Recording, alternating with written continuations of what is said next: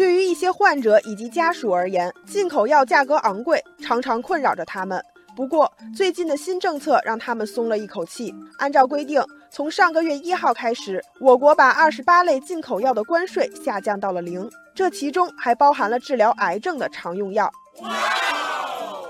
现在距离新政实施已经过去一个多月了。有媒体报道，一些享受了进口关税新政红利的药品，在面向患者时，价格依旧没有变化。看到新闻后，网友西西说：“我一直在关注进口药降费的问题，不过零关税政策后，一些进口药的价格没有及时降下来是事实。”网友大兴家里有人长期服用进口药，眼见着降税没降价，他心里很是着急。他说：“我很困惑，为什么进口汽车刚出关税新政，很多汽车的价格就应声下降，而涉及救人大事的进口药的价格反而没有下降呢？”看见不少人被进口药降价的问题所困扰，网友柠檬树留言说：“我国的汽车价格完全是由市场调整的，而药品的价格还需要遵循政府定价。可以说，进口药降税后的价格调整没有大家想象的那么简单。”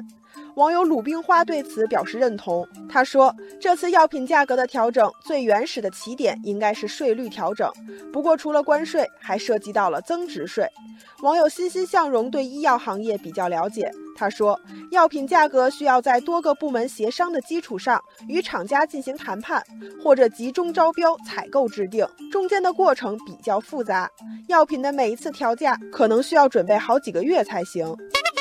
大家的分析解开了不少网友的困惑，在对进口药降税不能及时降价表示理解的同时，不少人提出了建议。网友心如止水说，药品管理工作应该尝试让一个部门统一管理，这样可以保障政策制定时的信息畅通。网友丹丹认为，二十八类进口药关税降至零是一个很好的民生政策，而如何让好的政策尽快发挥出药效，就有赖于进一步加快药品定价机制的改革，从而让药品价格更加符合市场规律。